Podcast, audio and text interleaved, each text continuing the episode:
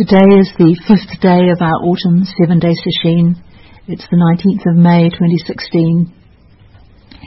And we're going to um, again pick up where we left off um, in reading from Zen Teaching Zen Practice, edited by Kenneth Kraft, from a piece by um, Roshi Sunyana Graef entitled Seeing the Ox, a Second Look. And um, we left off yesterday where Roshi Graef was talking about the danger um, of focusing too narrowly, narrowly on Kensho and it being possible to, to neglect the compassion aspect of practice. And that when we do this, then our practice becomes barren, um, egocentric.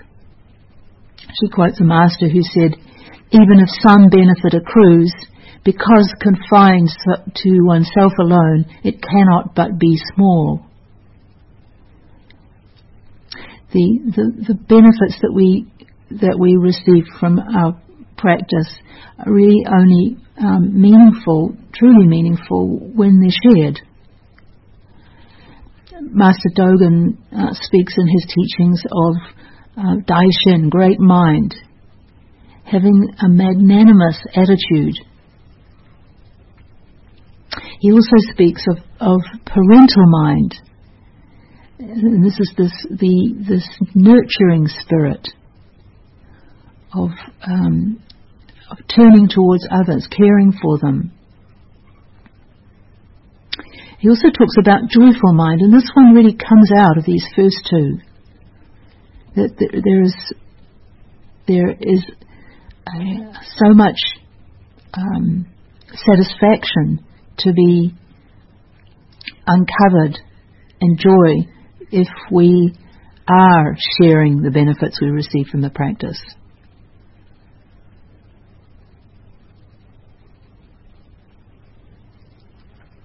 She goes on to say that, that while we accept that we have to exert ourselves to realize wisdom, we often think that the compassion part is just going to happen on its own. But it also needs to be cultivated, to worked at, to be worked at. Um, here's what the uh, Dalai Lama says about com- compassion. He says it is not enough to be compassionate you must act. There are two aspects to action. One is to overcome the distortions and afflictions of your own mind. That, is, that is in terms of calming and eventually dispelling anger. This is action out of compassion. The other is more social, more public. When something needs to be done in the world to rectify the wrongs, if one is really concerned with benefiting other, others, one needs to be engaged, involved. So Zazen actually can be a fulfillment of this first part about overcoming the distortions and afflictions of our own mind. Sometimes other types of practices are helpful in this regard, in this inner work. Um, the Brahma Viharas, which are not a part of of traditional Zen, but which um, can be very helpful. They're practices I take up from time to time, and I I suggest sometimes to students that they do them. These just um, for people who may not be familiar with these. The Brahma Viharas are uh, contemplation practices, so they have a discursive element to them and there are four aspects to it. Brahma Vihara means um, divine abode.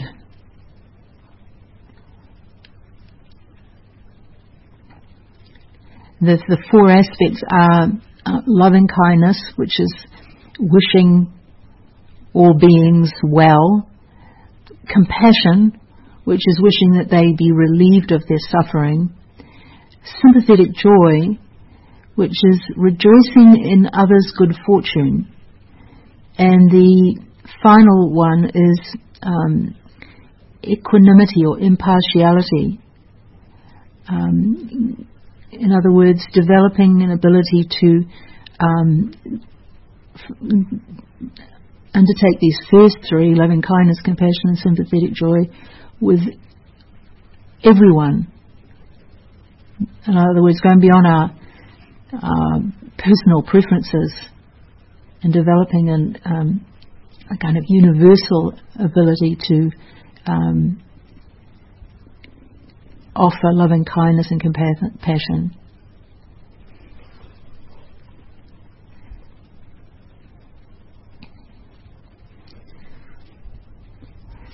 There are also other um, practices from the Tibetan tradition which um, are very powerful means of, of uh, developing compassion, such as Tonglen.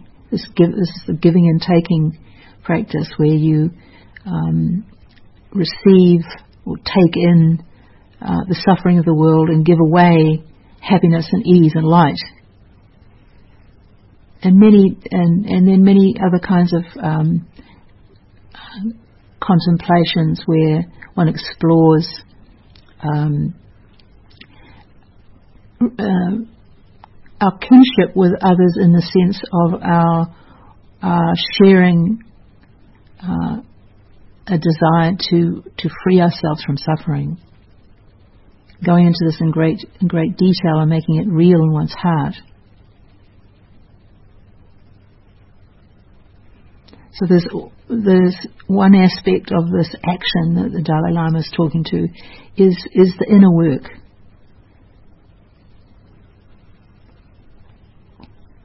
Freeing others from our afflictions. Because when we're afflicted, we um, often don't just hurt ourselves but also others. And then the second part is social engagement. We we can't we so many things in the world where where we can get involved to relieve injustice and problems. We can't we can't do everything, but if we if we look for areas where we feel a strong affinity and respond, and it can be um, reaching out to individuals, um, pe- people, also animals, trying to uh, bring about change to, to institutions which cause suffering, what we can call structural structural suffering. greed, anger, and ignorance that are, that are embedded in our uh, processes and our ways of relating to each other. Getting involved and being committed to that. This is one of the ways we uh, develop our compassion, like a muscle. If we use it, then it will get stronger.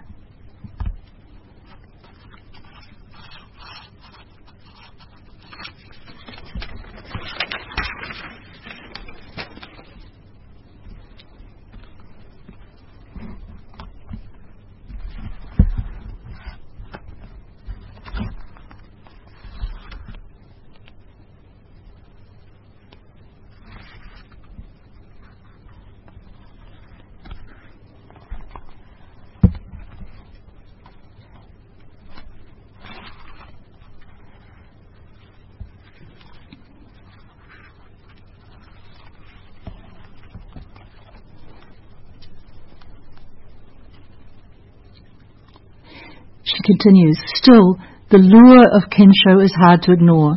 Compassion, we believe, is what you learn in Girl Scouts, nothing very glamorous. Enlightenment, on the other hand, seems really special, the mystical wisdom you get from a master. It is something we want for ourselves, to make us spiritual human beings full of love and light and joy. At the beginning of training, it is a rare Zen student who, when asked about his or her aspiration, will not say, I need to change my life, I want to become enlightened. Actually, not everybody has this, this articulates it in this way, but in terms of wanting to become enlightened. But I think most people who who come to practice do feel they need to change their life in some way. And she says what this often means is I'm unhappy and I need to find a way to make my life better right now. The emphasis is on the I, closely followed by right now. The unspoken assumption is that Kensho will do the trick and from then on it will be smooth sailing. Or that practice will do the trick, that, that meditation will, will solve our problems. She says the emphasis is on the I and on right now. Um, in the talk, the Dalai Lama once said that that um, Westerners always want um, the fastest, easiest method, and he added, especially the cheapest. And this this is something this this expectation. Of course, we um, we um, inherit from our, um, the culture surrounding culture, which which um, tends to condition us to think that we we should get get things immediately and easily. It's just a click of the mouse away. This kind of uh, attitude.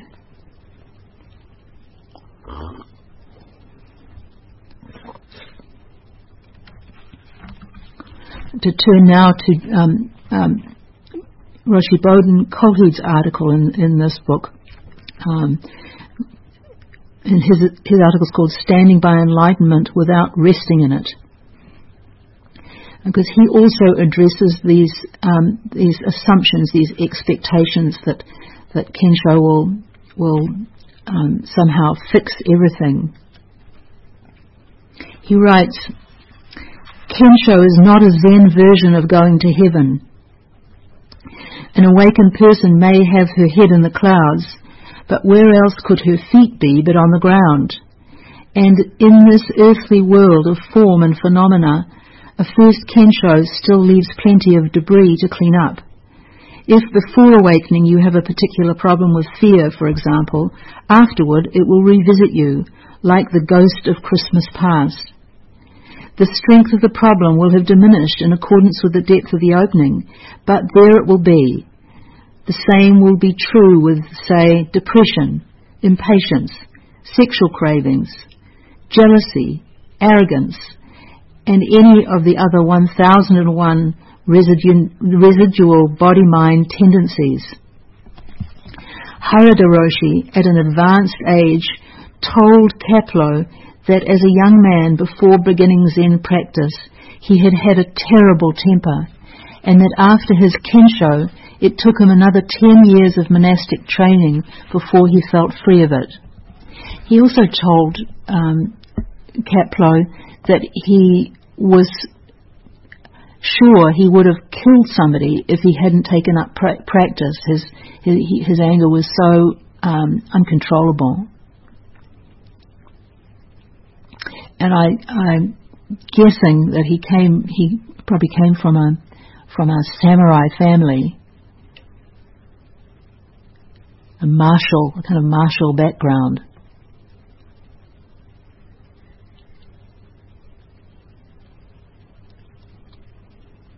Enlightenment in the classic sense, as the ancient masters used the word, is exceedingly rare, especially as a first opening. And this, this points up the, the way um, in which we use this word enlightenment to cover a lot of ground from a, from a tip of the tongue type of taste of uh, true nature right up to uh, profound, um, uh, deeply transformative experience. And, and because of this, all kinds of misunderstandings can, can arise.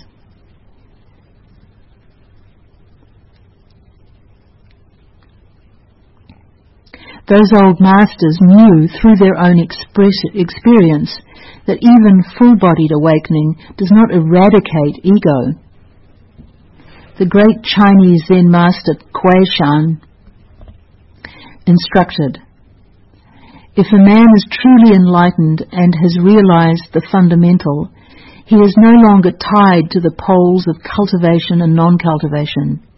But ordinarily, even though the mind has been awakened by an intervening cause, there still remains the inertia of habit, formed since the beginning of time, which cannot be eliminated at a stroke. He must be taught to cut off completely the stream of his habitual ideas and views caused by the still operative karmas. That's why zazen is so essential after an awakening experience because the, the, the streams of habitual ideas and views keep coming.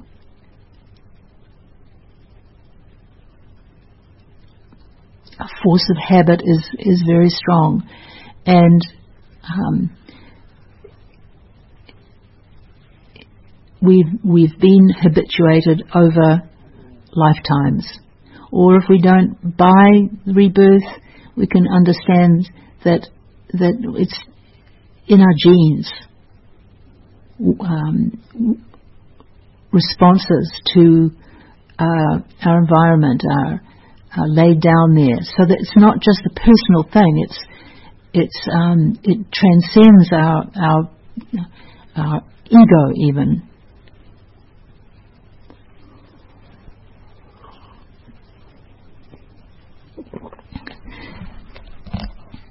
What good then is the first Kensho? You might ask that question, just as Roshi does here. If it is indeed genuine, it reveals the insubstantiality of all phenomena, so that neither thoughts nor so-called outside world can ever deceive you again in the same way. It confirms that there is nothing outside your own mind, an insight which fundamentally changes your relationship to people, to things, and to change itself. And it reveals the bedrock of faith that there is only this enlightened self nature. Although lingering emotional afflictions and other habitual tendencies will maintain a presence, you will be quicker to notice them as they arise, and recognizing them as the flickering shadows that they are, you will be less likely to be drawn in by them. They become less of a problem. In general, pain and struggle remain as conditions of life, but your relationship to them will have changed, rendering them lighter and easier to manage.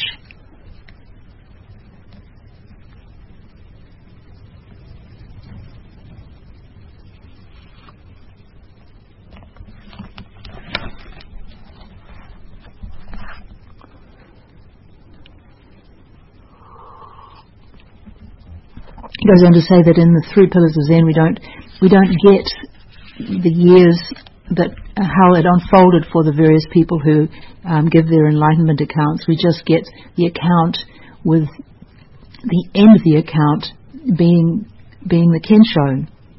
So we don't get a sense of how they how their lives unfolded after that. Um, in his second book, um, the Zen merging of East and West, there was quite a lot of material um, to kind of uh, correct the false impressions that people had um, got from the three pillars of, Zen about romantic notions about the impact of, of Kensho. In in one um, part, somebody at a at a workshop, a lot of it, a lot of it is in dramatic dramatic dialogues, a workshop participant asks uh, Roshi Kapleau, doesn't enlightenment clear away imperfections and personality flaws? And his reply in the book, no, it shows them up. And he, this was the theme um, uh, for him, the way in which uh, seeing a glimpse of our true nature sort of highlights, if anything, our, our shortcomings we, they, we become more painfully aware of them. this this answer given by Philip Kapleau echoes um, uh, Roshi Kjolhede writes the Chinese monk Dongshan Liangjie, who asked, was asked immediately after his awakening, "Are you happy now?" And Dongshan replied, "It's not that I'm not happy." but my happiness is like that of someone who has picked up a bright pearl from a heap of garbage.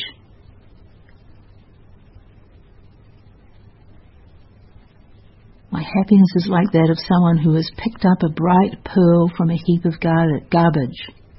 In other words, he's acknowledging the work there is still for him to do. My own experiences, as well as reports I have had from others, match Dong Chang's sentiments. One does not remain long in the emotional heights described in the Three Pillars. In fact, years later, you wonder how you could have imagined that it was any kind of crowning experience. I think here um, that one of the factors in the romanticization of Kensho back when the book first came out was the timing. It was the late 60s and early 70s, and many of the kids who came to the Rochester Zen Centre came from um, doing LSD and other drugs. And they, they may have uh, imagined Kensho as a kind of an ultimate trip um, or, or amazing experience, kind of a, could maybe call it spiritual hedonism.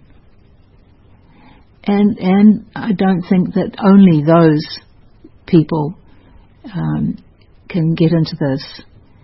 That we we may have experiences in our in our practice of um, joy and ease, and really be- become attached to those and want want more of them.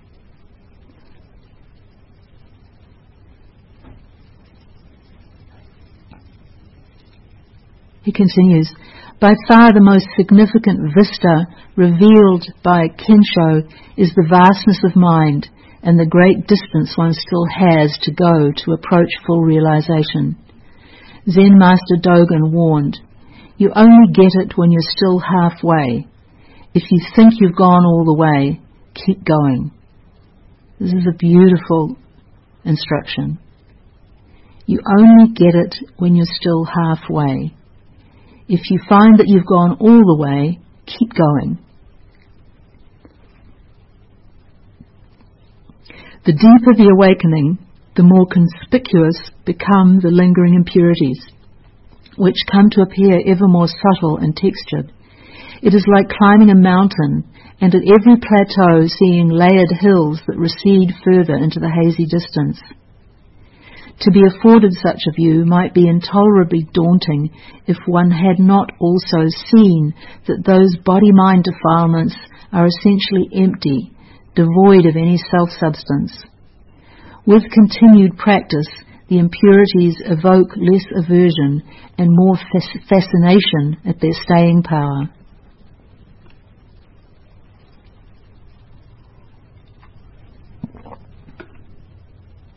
Tomorrow we'll take, we'll take up a koan which addresses this very thing.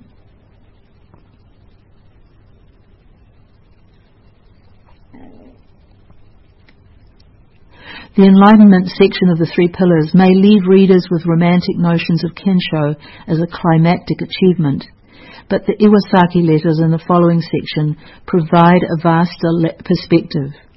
Yaeko Iwasaki was a young Japanese woman in fragile health most of her life who died of tuberculosis in 1935. In just the last few days before her death, she had a series of successively deeper awakenings, as confirmed by Harada Roshi. These letters are a stirring testimony, testimony to the spirit of ceaseless exertion.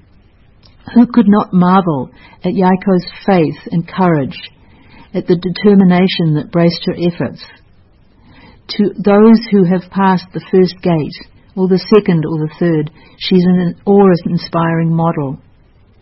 A Chinese Zen master could have had her in mind when he said, The unenlightened must strive as if mourning father and mother.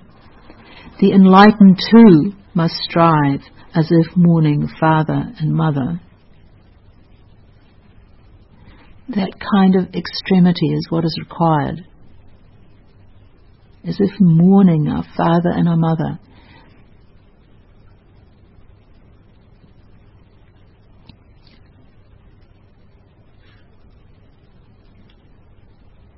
as if having lost what is most precious to us.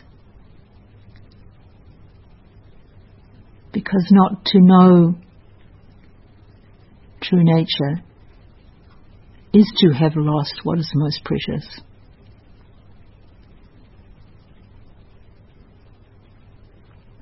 But we can find our way back.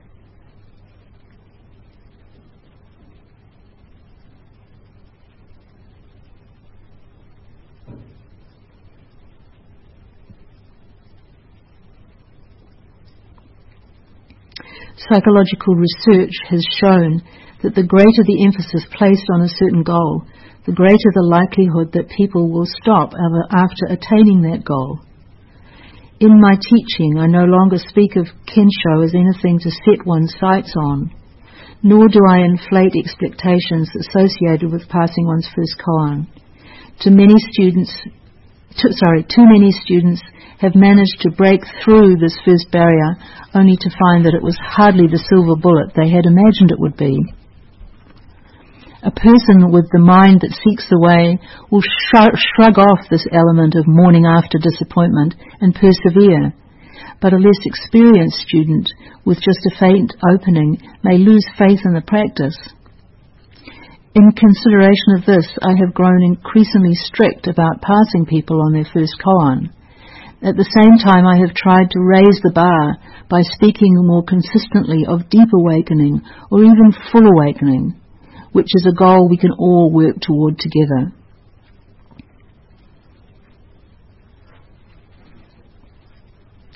This is, this is really the, the context we need to put our efforts in. Um, to, to set our sights on on Anuttara Samyak Sambodhi.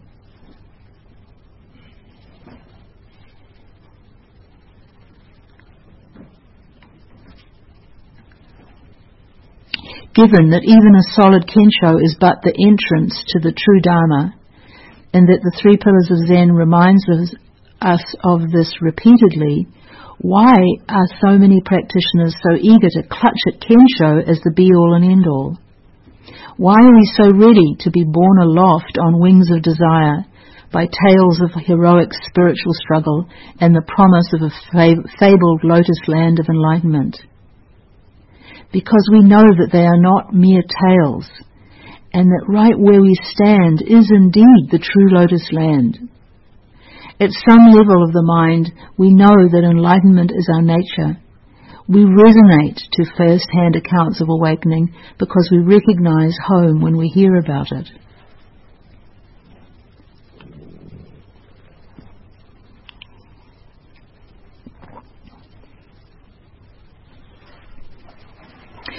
Another, another reason for this um, uh, selective reading of the three pillars of Zen, um, perhaps a more a more mundane one, is that the heights will always be more alluring than the depths. But the truth is, you can't have mountains without valleys.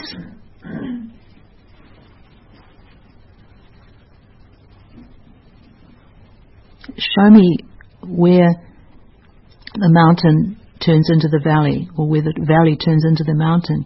You can't separate them. They come together. There's a, there's a saying in, uh, in Jungian psychology, um, the way up is the way down. Or maybe it's the way down is the way up. But the point is that descent and ascent go together.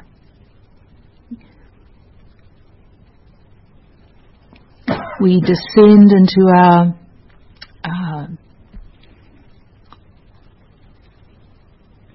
difficulties and our, our, our stuckness and our, our wild passions that we that can surprise us with their their autonomy that but that without doing this we can't liberate ourselves.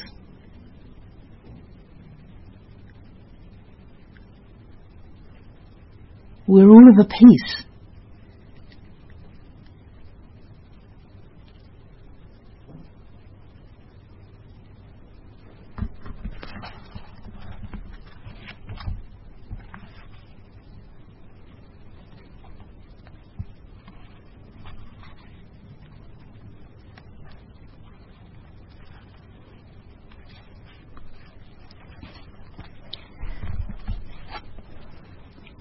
back to our main text, um, Rosha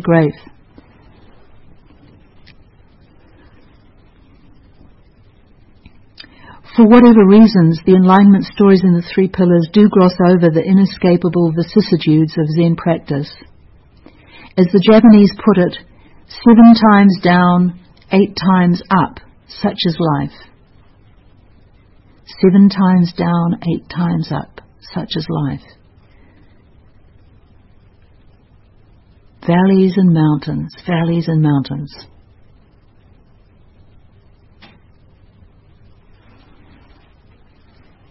The accounts say very little about the setbacks and plateaus in sitting, or the riptide pull of habit patterns, or the disheartening reversions to ego-centered modes of behavior. Also omitted are the ongoing battles with concentration. So long as we have a body, we will have thoughts. Then there are the periods of self-doubt and internal conflict when one asks oneself, did I really have an awakening? Is this all there is? Why isn't my life transformed? In our darkest moments, we even suffer a loss of faith. Did my teacher pass me too easily? Does she really know what she's doing? Maybe her teacher passed her too easily. The stories do not address the truth that ripening karma, karma in all its multifarious manifestations remains operative. In terms of the ten ox herding pictures, when the Kensho accounts spotlight only the third ox herding picture, the modulating effects of the preceding and following pictures are minimized or lost altogether. Ripening karma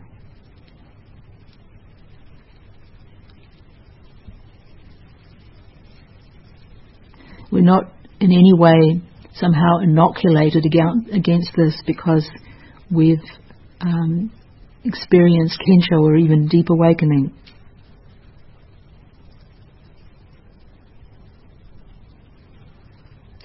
Uh, ripening karma can take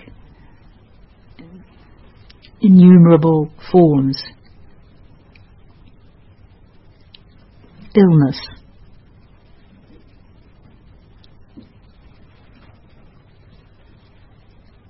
the death of somebody we love, bankruptcy, mental illness.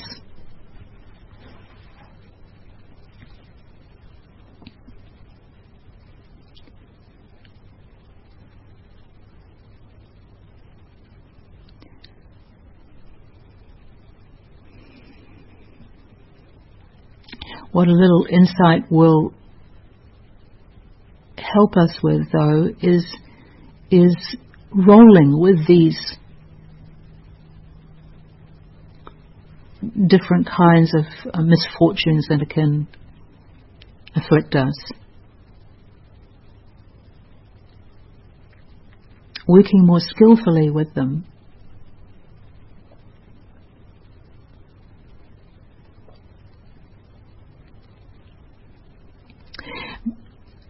It's also important to understand with these 10 ox herding pictures that um, we don't not they're not entirely linear. It's not like we we we once we've we've seen the footprints and and um, glimpsed the ox that it's all straightforward from there. In different in different sort of aspects of our lives, we can be back at square one, searching.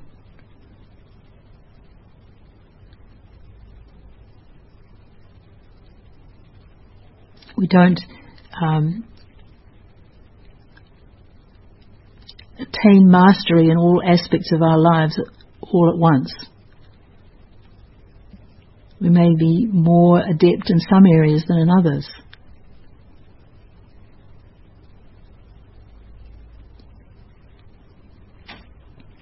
Kensho, the merest glimpse into the realm of the Absolute, just shows the way, nothing more. It does not produce an actual transformation. That is done through continuous daily practice, observance of the precepts, and compassionate action. Many people believe that with enlightenment the hard work is done and now they can relax and enjoy themselves. Actually, the hard work has just begun. In time, their lives will indeed be transformed, but it does not happen with the initial kensho. It does not happen all at once, and it does not happen without considerable effort.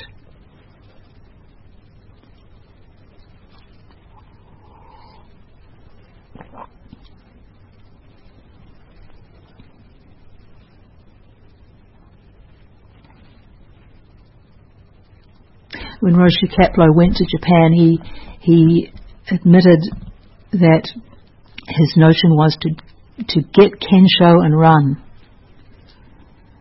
But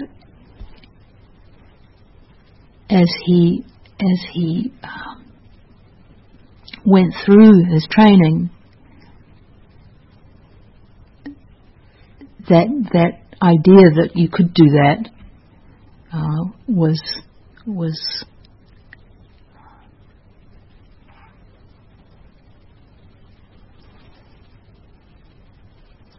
washed away through the process of, of the work.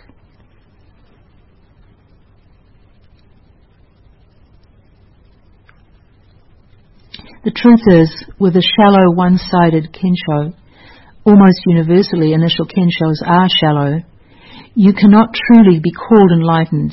You have merely exchanged seeing with only one eye for seeing with only the other. In the first case, you are half blinded by the aspect of discrimination, taken in by the usual distinctions among phenomena. In the second, you are half blinded by the aspect of emptiness, able to intuit oneness, but unable to actualize it.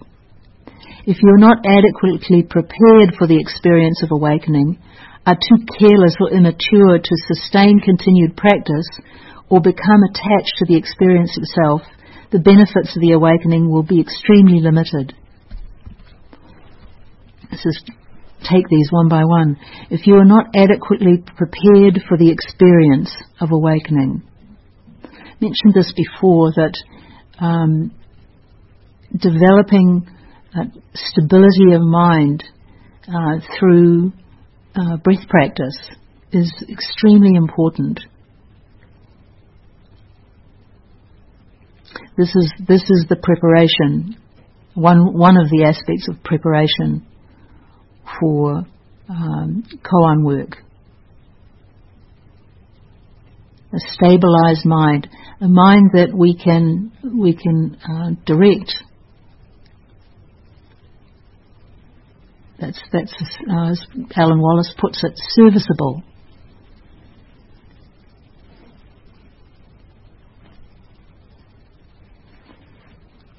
An, an adequate understanding of, of the, the, the teachings, the basic teachings of Buddhism, is also very important.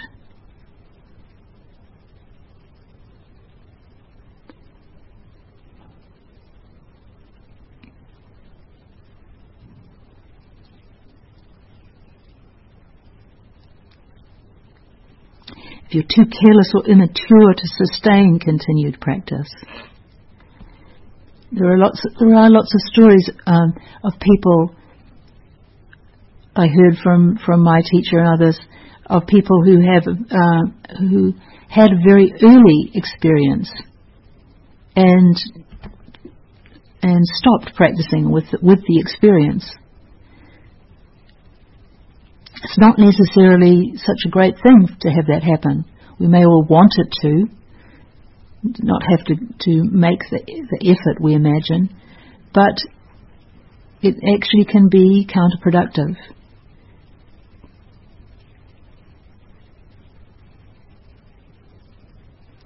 Or if you become attached to the experience itself, this is a very dangerous one. You can have some very um, um, stirring emotional experience. But if we if we then afterwards are focused on trying to get back to that experience, then we can actually sabotage the whole process.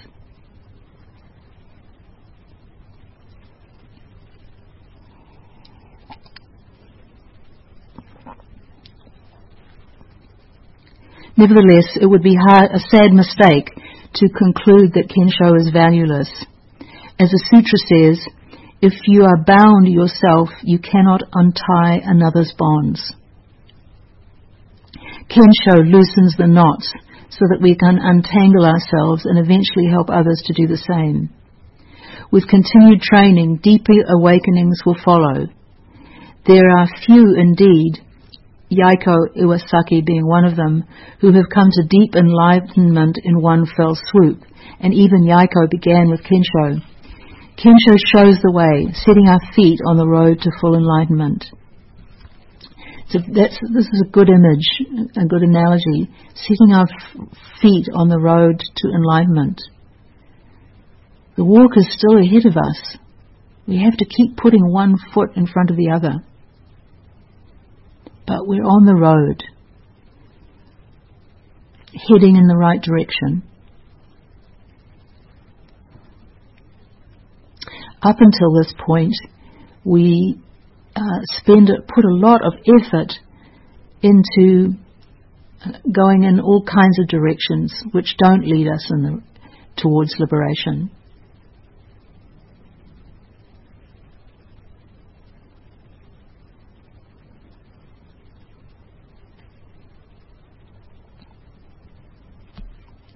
In the Iwasaki letters, Harada Roshi points out it is only with full enlightenment that it is possible to put your Zen practice in daily life. This can be interpreted to mean that only after profound enlightenment does one's daily life naturally come into accord with one's realization.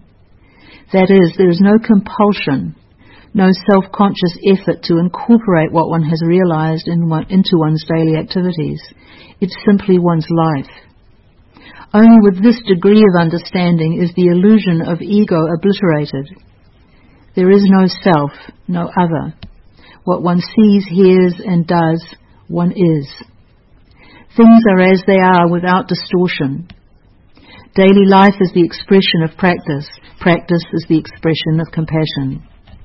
One sits not just for oneself, but for the sake of all sentient beings. Thus, no matter what, one will continue on and on. Zen Master Hakuin's words ring clear. Exert yourself, students, for the Buddha way is deep and far.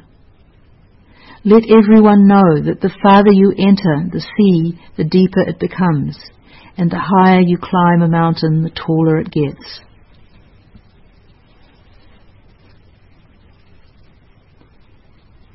Exert yourself, students, for the Buddha way is deep and far. Let everyone know that the farther you enter the sea, the deeper it becomes, and the higher you climb a mountain, the taller it gets. And she concludes, Have I resolved the koan of the three pillars Kensho accounts? I don't know. Like all koans, it is a bottomless fount. Ten years from now, things may look very different to me, but there is something I am certain will never change. My profound gratitude to Philip Kapleau for writing the Three Pillars of Zen, and my even deeper gratitude to him for being my teacher. And yes, Roshi, thank you for those difficult to penetrate, difficult to unravel, difficult to enter, enter wonderful enlightenment stories.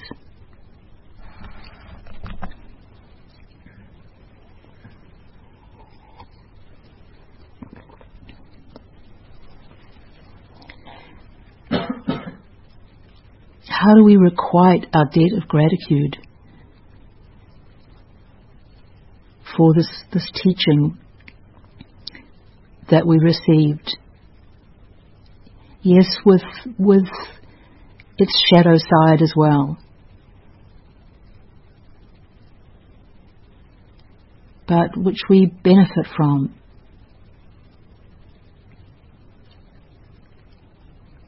One way is and the most important way is to keep practicing.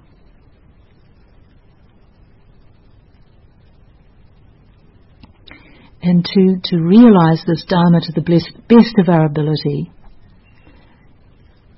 And, and for, for teachers, doing our best to, to try to see clearly what students need. Do our best to, to be aware of any distortions that creep in.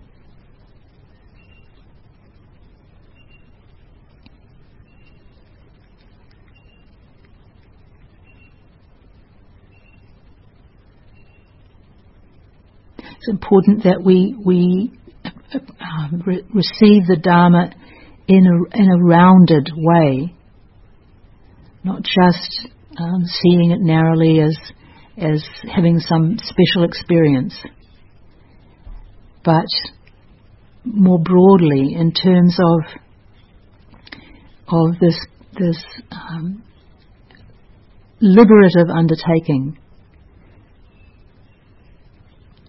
We can't unbind others unless we unbind our own hands.